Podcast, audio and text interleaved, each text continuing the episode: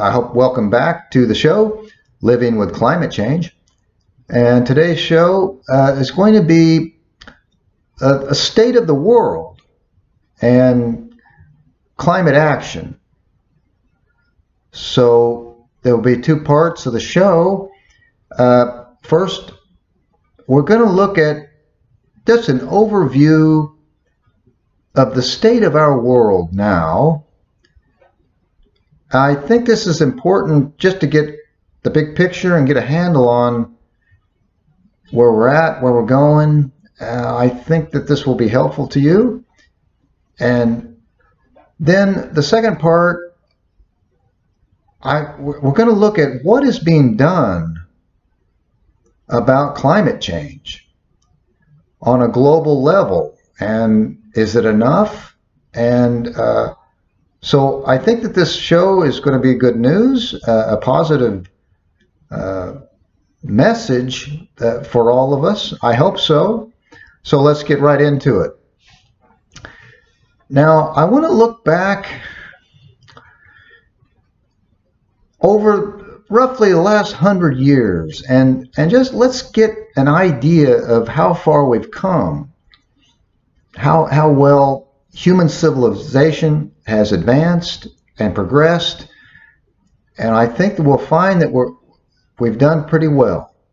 Now, I'm going to start, let's go back just about to 1900 or so and see the state of our world now and how wh where we're at. Okay, so now let's remember in 1900 there were about one and a half billion people in the world. Uh, but let's look let's just look at some of the main issues that we measure our world in in advancements. Uh, we let's just child mortality. Now we know that that's gone way down. That is children dying before the age of five years old, and that has been reduced dramatically.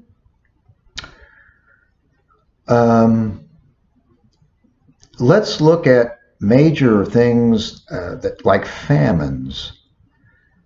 Um, now let's go back. Now there have been famines, of course, uh, all through the ages.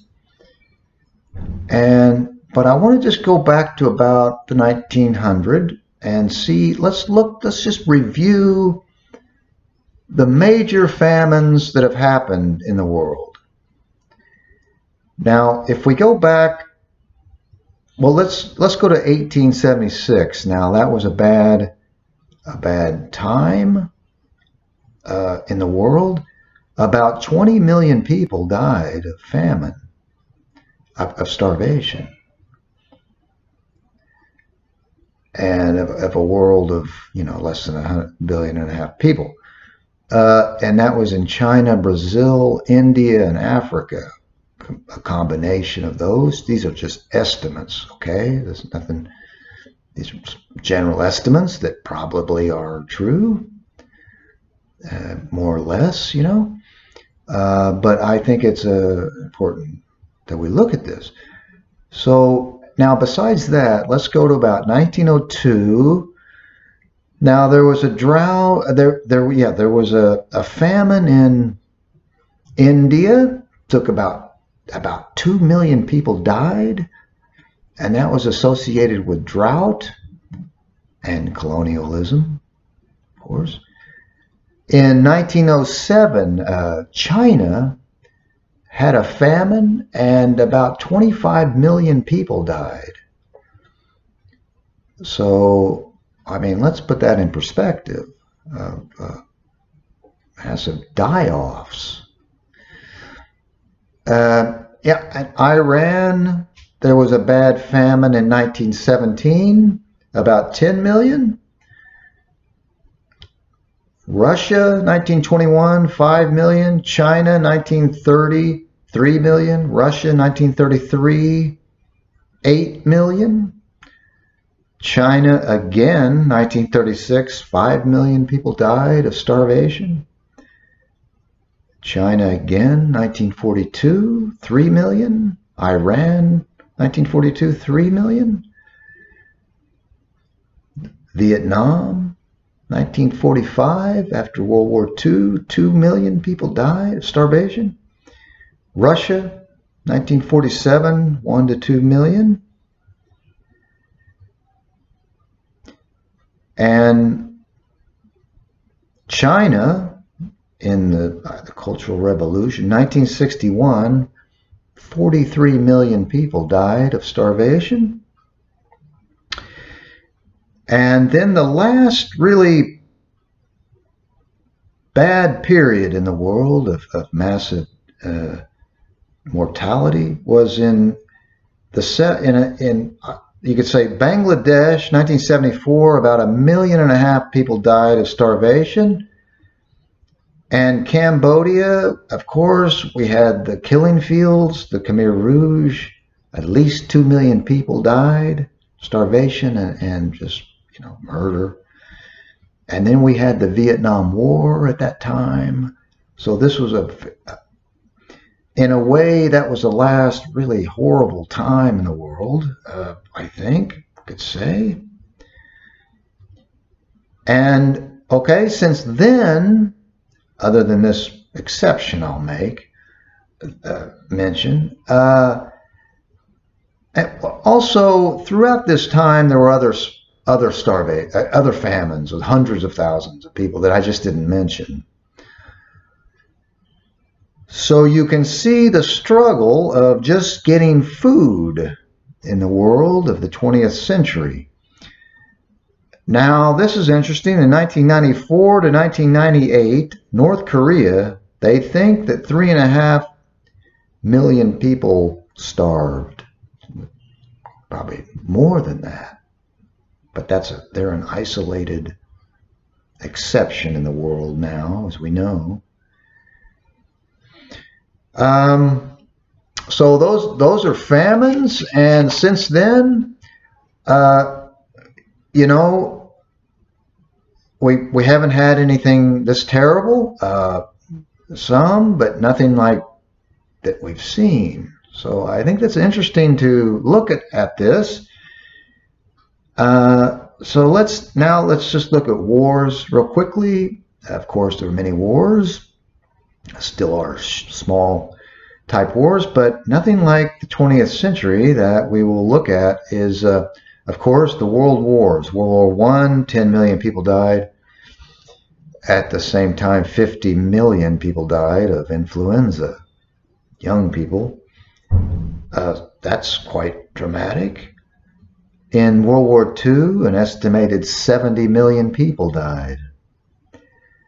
And then in Vietnam, uh, uh, three and a half, probably more. And so that's since then, of course, we've had wars, but nothing like this, nothing except one that I didn't really.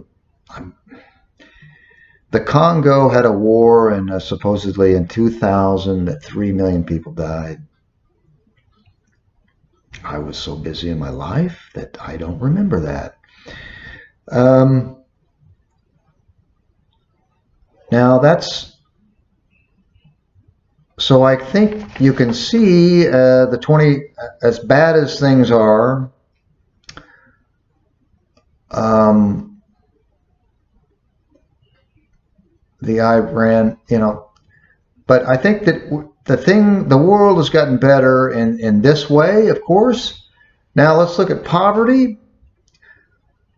Uh, a uh, hundred years ago, it's estimated that 75% of the world lived in poverty. Now, you could define what is poverty. Uh, I imagine that it's just the basic needs, people trying to, to survive. Um, I need to say more about that. We still have poverty. It's, but nothing like that. So we've come a long way as 10% or more. There is poverty, of course, but we know that it is nothing like that. I mean, that is a, I mean, just a hundred years ago. That's, that's amazing. Let's look at other things that have you know, gotten better. Uh, colonialism is what pretty much ended. Um, democracy, we could say, uh, you know, uh, two thirds of the world governments, democracy. Whether how well they run is question, but uh, uh, you know, violence and has has down. I think really over the. If you think about how the world used to be, um, things are safer. Transportation now is so much safer.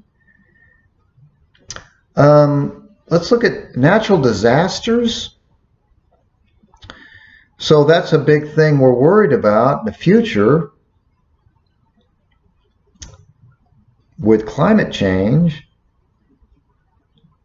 But let's look back at the natural disasters. Uh, of course, we won't go back too far, but the big, the worst one, we go back to 1931.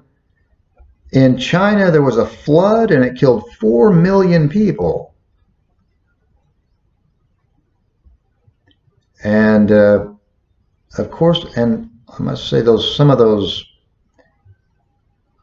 famines were were, were, were related to uh, drought and uh, and then there were many besides that in the there have not been massive casualties from natural disasters in the, the 20th uh, the 21st century, other than, and a lot of earthquakes, just mostly earthquakes.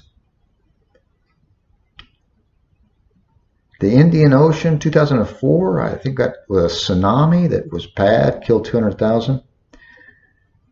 Uh, but yeah, but but pre 1900, there were even you know there were. I think that that's there were bad natural disasters. And I think that's from just them not being able to know about it or anyway. I think we can say that that now I, is down, at least the deaths from it. Education uh, is, you know, is incredible now, 90% world literacy. Health and nutrition, um, at least we know so much more about it, health, and and we have the ability, the ability if we take personal uh, responsibility to, to be healthy and, and nutrition and is much better. Um, you know, in the back and also in the past uh, plagues and things, uh, which may be why the the you know the Black Plague and things, which may be why to a, a population remained low for so long. Um, technology now, the internet. I mean, you know, just a a, a wonderful thing for everyone. Um, and most recently now is the that I think is very promising for the world is what's called the sharing economy or this peer-to-peer economy uh, that is based on distributed power. And I think that has a lot of promise. And we won't go into that, but that is now, these are just things that I think we get lost and we talk about how horrible the world is and humans, and we've destroyed the planet and all this. And I just think that you need to, we need to put this in perspective that, that we have to realize we came from a world that was, people were trying to stay alive, starving, droughts, all these things, war, plague, all these things that just made life brutal throughout our history. And yes, we took, we used our ingenuity and used this fossil fuel energy that we could get that was abundant and and just the density of the energy in, in oil is amazing. And people used it. Now, I think you have to realize coming out of this type of a world, and people just used it and moved forward. Now, what is the, the environment has been degraded, no doubt about it. And that's, but I, you know, we know that the, the, the costs of all of our success is the, at the cost of the environment.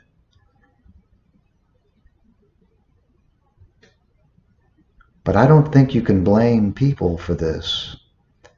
And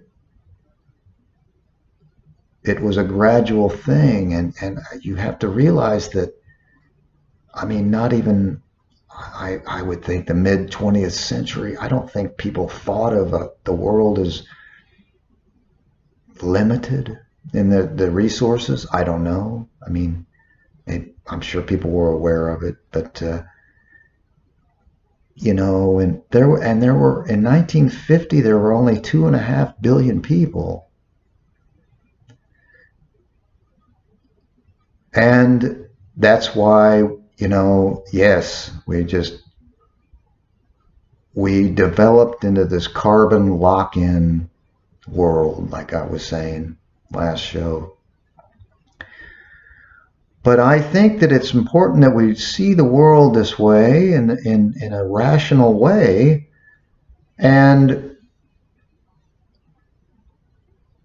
this is something else that I, I don't think is mentioned in the in the in the news too much, you get, uh, you know, our news is uh, sensationalistic and, and it concentrates on just silly events and bad things and things. Uh, and we get lost in these things. And uh, I hope that, uh, so I'm trying to bring awareness to things like this. And uh, we have all kinds of problems, there's no doubt about it, that I'm not going to mention now. But, you know, of course, it's not a, a perfect world, but I think we've done pretty well. And, uh, you know, the the environmental movement started in the 60s, you know, with Rachel Carson's book. And, uh, and uh, I know that the United States has you know, did a lot back then in the 70s, and I think we've lost our way now, but uh, I hope that we can change that. Now, on a global scale, I wanted to mention something that I thought would, and get your opinion on it. Now, we know that it's called the Kuznets curve, and it's the it's the theory that well it's called uh, grow fast clean up later. And we know that we did that in our industrial revolution. And you know the i mean that's i'm worried about the the developing countries what they're going to do. You know I mean, the U.S. and and Europe, especially Europe, is is doing well on pollution and things. Um, but I, India, China, I mean, it's so the Kuznets curve. It you know it goes uh, it, it it goes up, and then once everybody's happy with their develop the, their needs are met and everything. Uh, until then, they don't care about pollution, and obviously you can see this in the developing world. Um, but when they get up to their developmental stage, where they start, then they don't want unhealthy drinking water and pollution, air pollution, all these things and then they address them and the pollution starts to go down and development levels out. And I think we can look and say that the North, or we call the West, or the developing countries, you know, in general, we are at that point. We are comfortable and I'm not going to get too much into this, but I think that we have a responsibility to, because a lot of the, I mean, if you agree that a lot of the climate change, especially the carbon emissions, are from our development. So we have a responsibility. And that's the argument of India, China, and and they say, well, you grew and, and you're out of poverty and the problem's your fault, and now you want us to not grow. And they have a point. But we have to lead and, and we have to help them. Now, that's quite hard when you have a president, especially uh, in America, that uh, is not going to face this. But Europe has done quite well. They know it.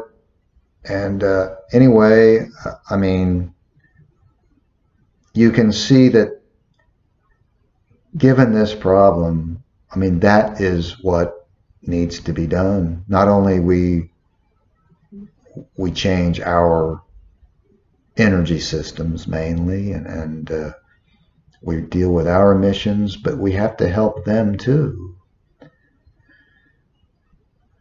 Information sharing, and uh, it's time to that the world has to come together on this.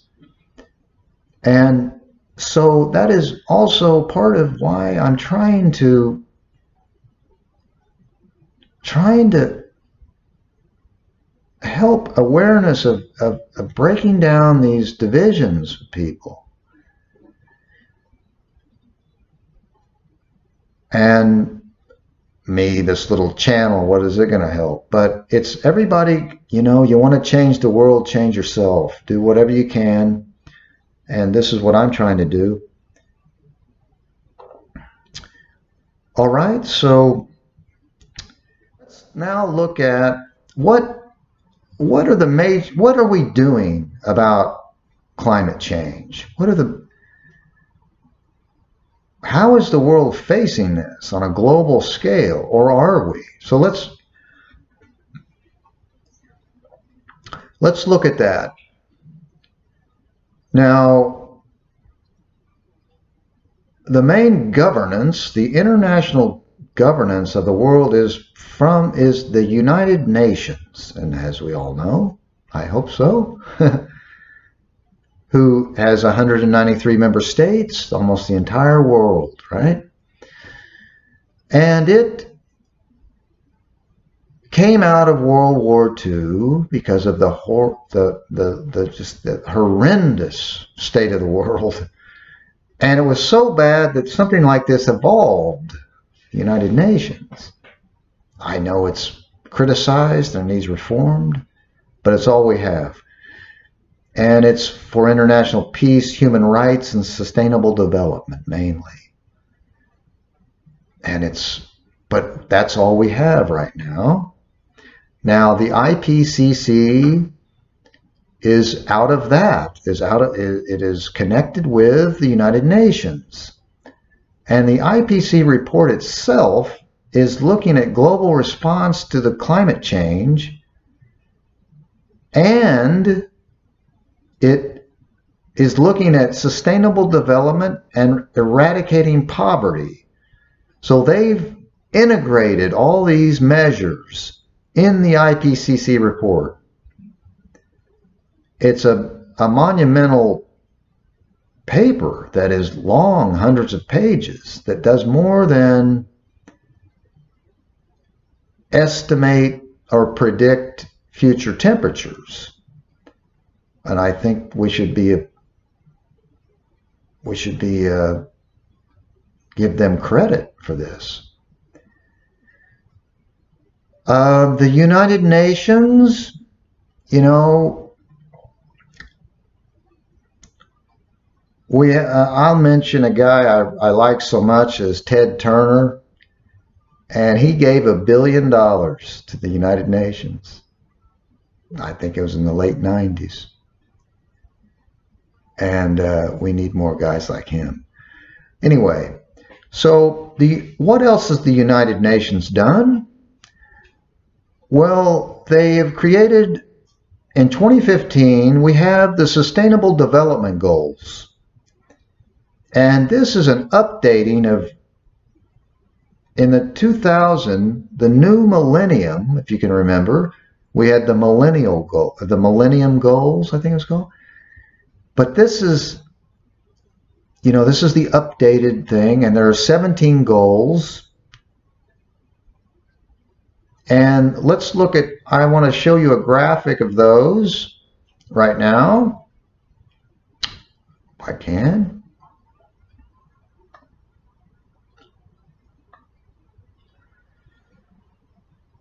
And so I hope you can see these.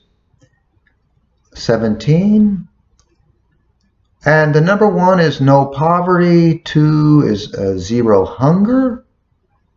Three, good health and well-being, quality education, gender. And so you can see these. And I think you should note that the, the and there's also a pyramid. They the first 10 are the basic uh, goals, and they are considered the foundation that needs to be set first. And those are all dealing with people and human rights. And then 11 through 15 are all ecological goals. You can see sustainable cities, responsible consumption and production, climate action, life below water, life on land, and then the last two are considered like spiritual goals peace, justice, and strong institutions, partnership for the goals. Now, I don't know about the, the I think you can argue the what should be done first. Um, and these are quite uh, quite big goals. Um, so I'll uh, I hope we're all uh, familiar with these. Uh, I'll take them off the screen now.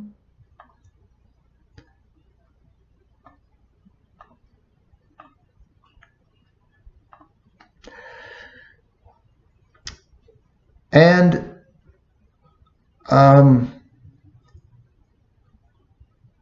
now, so each, so all of the governments of the 193 members of of the governments in the world have been given these. And they're supposed to be working on them. And they're supposed to translate these goals into legislation. So this is being done. This is what the world is trying to do on a global scale.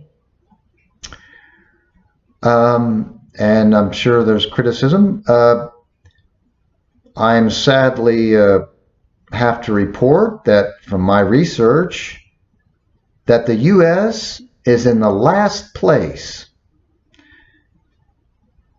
of, I'm sure, the major countries of doing anything uh, with these goals and into legislation. Supposedly Europe has done well and, and India's tried and a lot of the other countries have tried, at least. Um, excuse me. And there, there was a U.S. agency, and it was called Project Everyone, and it was uh, it, was a project to communicate these goals to a wider audience. And I don't know what, I mean, I don't know what happened to that. Maybe you've heard of it. Um, so that's that's what we have with the United Nations and trying to fight climate change.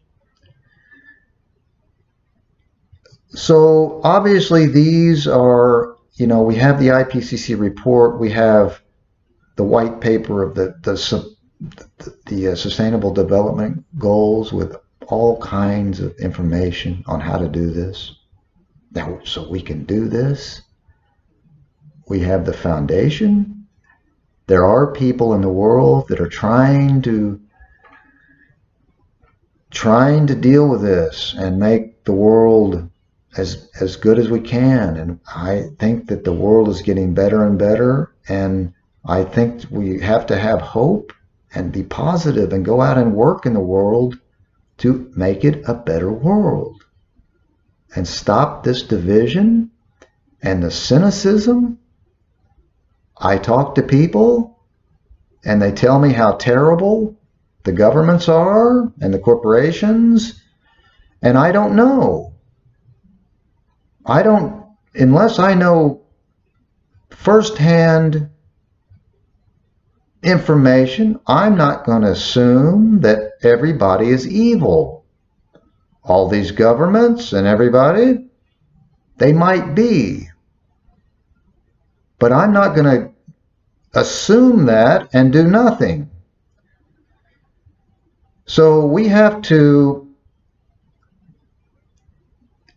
we have to be positive here and take action. And I never forgot John F. Kennedy, what he said. And I think we need leaders like that. And I hope they uh, evolve. And I think we have a, a. I see this young lady that you probably know who I'm talking about that I like. We need more like her, and we're going to talk about that later. But let's continue on with the show that's it's running on. Now, that's a major thing we have going. What else is the world doing about climate change? Now, we have something here that I'm familiar with. It's called the Deep Decarbonation Carbonization Pathways Project. And that's from 2013 and it is all about how to trans transition to sustainable energy systems. And I know about this because they offered a free class uh, that actually the, the author, Jeffrey Sachs, famous guy, he taught part of it and it was for free and it was online. And that I took a class called Climate Action Solutions for a Changing Planet and I did that. Got my took my test and got my little uh, diploma. I don't. I tried to look it up, and I I don't think they're. Uh, I'm not sure if they're uh, if they have those anymore. That was a year ago. Um, but it is a global consortium, and this so this is a global, you know, an INGO. Um, I mean, an IGO, right? As a government. Uh,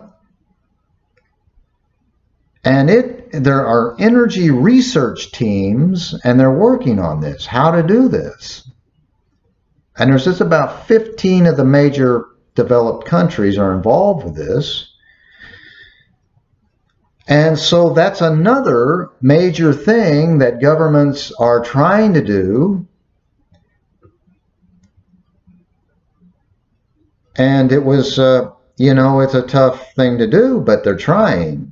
And I think we should, I'm hopefully that you're aware of this. I think this gives us more uh, encouragement. Now, I think those are the those are the main ones that I know of. Maybe you know of more. Um, but and then we have a lot of NGOs like Sierra Club and Greenpeace that are trying to do things, but I don't know how uh, and all kinds of groups and that I don't know about, I'm sure. NGOs all over the world uh, that we can be grateful for. Um, now, there's another thing that I think that I know about. It's the United States Green Building Council. They, they have this is all about architecture that I know a little bit about. And they have this LEED rating system, and so that's a good thing. Uh, I took my test. I'm a LEED uh, uh, professional, LEED uh, accredited professional, and so these, so we know how to make buildings very sustainable with with little impact. We know how. They're more expensive to do. That's why people don't do them, but we know how and it is advanced. We uh, there's something that I, that I know about that uh, that's been around. The idea, and there's not many of them, but there's actually we know how to make living buildings. So, and they're not.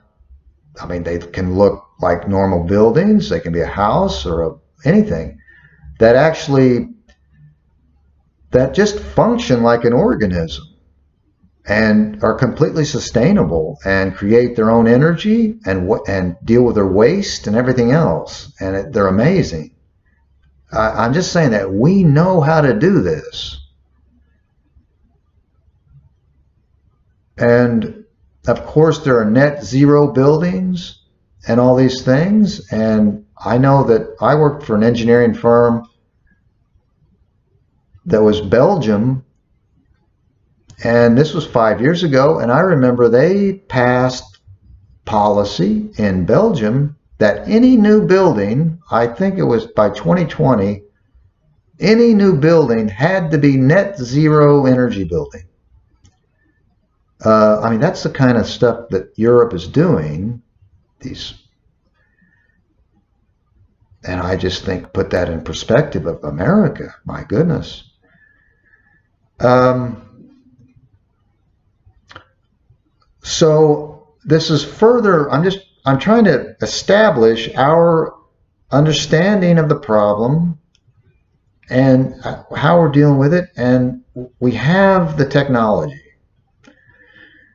Now, there are other individuals, of course, doing things, you know, people like Elon Musk and, uh, and, uh, but I wanted to mention uh, uh something that is uh, I'm quite impressed with is this Paul Hawken guy. And he has a book called Drawdown 100 Solutions to Reverse Global Warming. And so he has a website. And it is, you know, these are these are amazing things that we can do uh, in food, electricity generation, uh, building, transportation, materials, all these things. So it is quite easy to reduce impact. Now I know these uh, uh, these things are expensive. I guess I don't know why they have to be, but they are. Uh, and as you're probably thinking and you know, is that our existing infrastructure all over the world is the problem. we aren't starting from scratch. Um, and that's quite a problem to retrofit and upgrade, but it can be done. LEED is is is leading the way. It, it has it's changed a lot since I got my certification, but and of course we can do you know if you want to you want to do something, you know, make your home net zero.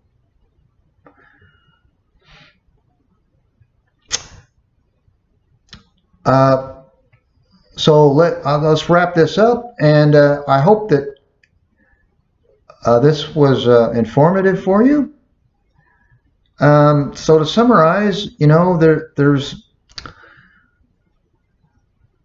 I hope that you it's you've been able to look at the world a little differently and uh, see where we've come from and why we're in our the position we're in, and to look for the future. And we can. Uh, I don't think it's hopeless. Um, and I don't see any interest of just constantly dwelling on these, you know, this stuff and let's get to uh, and quit shrugging off anybody that says we can do something about it. Um, I hope that none of us are doing, none of you are doing that, but uh, I, I, see that kind of, you know, I, I feel it. Um, that's it for this show. And next time I want to have a show on what we can do. Uh, personally in our lives and action that could be taken and just kind of talk about those things I think might be helpful. Instead of and, and, instead of not doing anything and, and worrying about it you know we get get do as much as we can. Um, okay thank you. I, I think that's a, long enough for a show I hope you've stayed with me and I hope that uh, I hope that it's been of use to you and uh, Thank you for joining me, and I will see you on the next show. Bye bye.